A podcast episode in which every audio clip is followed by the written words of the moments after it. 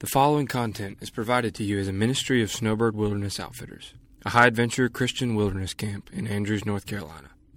Snowbird Wilderness Outfitters exists to proclaim the gospel of Jesus Christ through the exposition of Scripture and personal relationships in order to equip the church to impact this generation. For more information, visit our website at swoutfitters.com or follow us on Twitter using the handle at snowbirdswo. Enjoy the message. All right, so uh, this workshop is about sharing the gospel across cultures and, and how do we do that effectively. How many of you guys have had an opportunity to do short term missions? It's a good number. And have any of y'all gone internationally before? About just as many. That's good. So you guys probably realize that once you got into that culture and into that setting, that it was more than just a language barrier that made it difficult to share the gospel. That oftentimes in different cultures, people see the world differently than we do. They have different values. Uh, they interact with family and community differently. So we need to be able and we need to be faithful to learn to share the gospel across cultures. Too often we share the gospel in the way that we first heard it, and it doesn't always make sense to our hearers.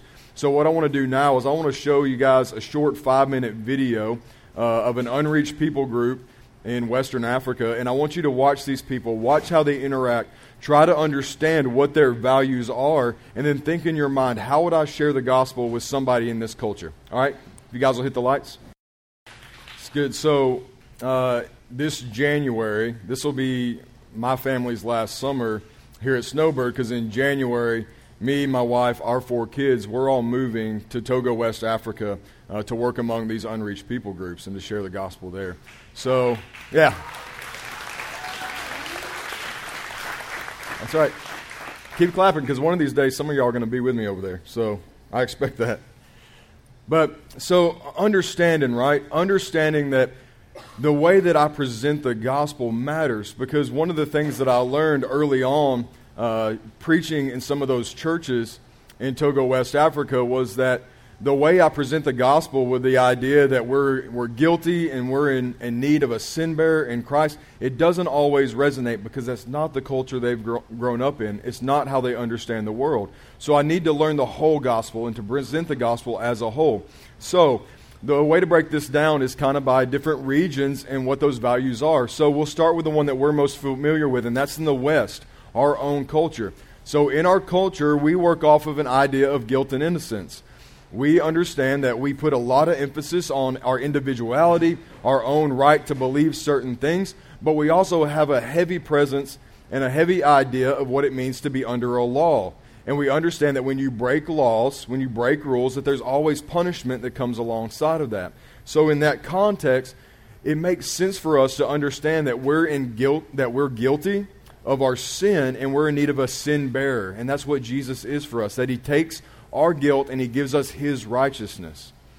And so that's typically how we like to share the gospel. But we need to understand that in other cultures like the Middle East and Asia, the individual only matters as much as they matter to the family. It's about social status, it's about community in what you belong, and it's all about honor. So in this culture, it's all about shame and honor, right? You're outside of the family of God. You've dishonored him. You're carrying around shame because of our sinful nature. So we need someone to restore honor, and that's what Jesus does. We've dishonored God, and Jesus is our shame bearer. He takes our shame and gives us a seat at the table. And because of him, we're reconciled to God through his body. And lastly, in Latin America and sub Saharan Africa, all right, these cultures are stooped in ancestral worship and black magic and voodoo, and it's all about spirits and demons and powers. And so they live in constant fear. They're always trying to appease the spirits to find favor. And so, what this culture best understands is they understand the idea of curses and sacrifices. Witch doctors, they curse people, spirits curse people, and you have to make sacrifices to appease them. So they're constantly, daily, weekly, making sacrifices to try to appease these spirits so they're not afflicted because they live in that constant state of fear. And so, what they need to understand is that we are under the right, rightful curse of our sin in a fallen world, and we're in need of a better sacrifice. And Jesus is the only sufficient sacrifice to appease the wrath of a holy God. So Jesus is that once and for all sacrifice. So what I want you guys to do now is I'm going to give you uh, one chapter, one chapter in Scripture. It's going to be Ephesians chapter 1. And I want us to look at how Paul lays out the entire gospel for all people in all cultures and give you some practical ways to do this as you go back to your communities. So we'll start with the one that we're most familiar with, and that's the West. So, a practical way to share the gospel in the West is to preach that Jesus lived a life that we could not live, he died the death that we deserve to die, and that he has taken our sins taken our guilt and given us his righteousness. And because of that, we have innocence. Like he delivers us blameless before the throne of God. In Ephesians 1, verse 7, it says, In him we have redemption through his blood, the forgiveness of our trespasses, according to the riches of his grace. Now, as we move on to a culture like the Middle East and Asia, here a practical way to share the gospel is through the story of the prodigal son. How many of you guys are familiar with the story of the prodigal son? Okay, several of you. So, right, this story, this story is a son who wishes his father was dead. And he says, I want my inheritance now. And his father gives it to him. And he goes to a foreign land and he squanders his inheritance. He wastes it all on reckless living. And now he's starving. He's depraved. He's dying. And he says, If I could just go back to my father's house, I would live off the scraps that the pigs eat. So he goes back to his father's house and pleads. And what his father does is he runs out to meet him. He embraces him. He puts a ring on his finger. He gives him a seat at the table. What he does is he establishes honor. And in our culture, we look at that and we go, well, that's a pretty forgiving father. That's, that's neat. All right, if you came from one of those cultures in the Middle East and Asia, you would understand that the father is taking on humility as he does this. That this is a humble thing for a father to set aside his honor to come out and meet this son. And not only that, to restore honor with him, to adopt him back into the family. So Ephesians 1 5 says that he predestined us for adoptions as sons through Jesus Christ, according to the purpose of his will. And then again in verse 18, having the eyes of your hearts enlightened, that you may know what is the hope to which he has called you, what are the riches of his glorious inheritance in the saints. So here this help us, this story helps us realize that, that we're removed from God, but through Christ that we're adopted into the family. Our honor is restored and we're given a seat at the table. And then, lastly, and like in the culture that you saw in this past video, right, this power and fear culture, the types you see in sub Saharan Africa and Latin America, in these cultures, we simply need to preach the miracles of Jesus. Look at the Gospels Matthew, Mark, Luke, and John, the life of Jesus. Preach that Jesus is the power for today. Right? It's good that we go into these cultures and we talk about salvation and eternal life. But these people are less concerned about eternal life. They are more concerned with can Jesus deliver me from the power of the demons and the spirits that afflict me today? Do I have to be fearful of the witch doctors? Does Jesus, is Jesus the power for this life? And so we preach the miracles of Christ. Ephesians 1 19 through 21 it says, And what is the immeasurable greatness of his power towards us who believe, according to the working of his great might? That he worked in Christ when he raised him from the dead and seated him at his right hand in the heavenly places, far above all rule and authority and power and dominion, and above every name that is named, not only in this age, but also in the one to come. That's what these people need to understand that all power and authority and dominion belong to Jesus. And what they worship now is the creation rather than the Creator. And that if they worship the Creator, that all things are in subjection to Him, and that through the power of the Holy Spirit living in our lives, we no longer have to fear those things.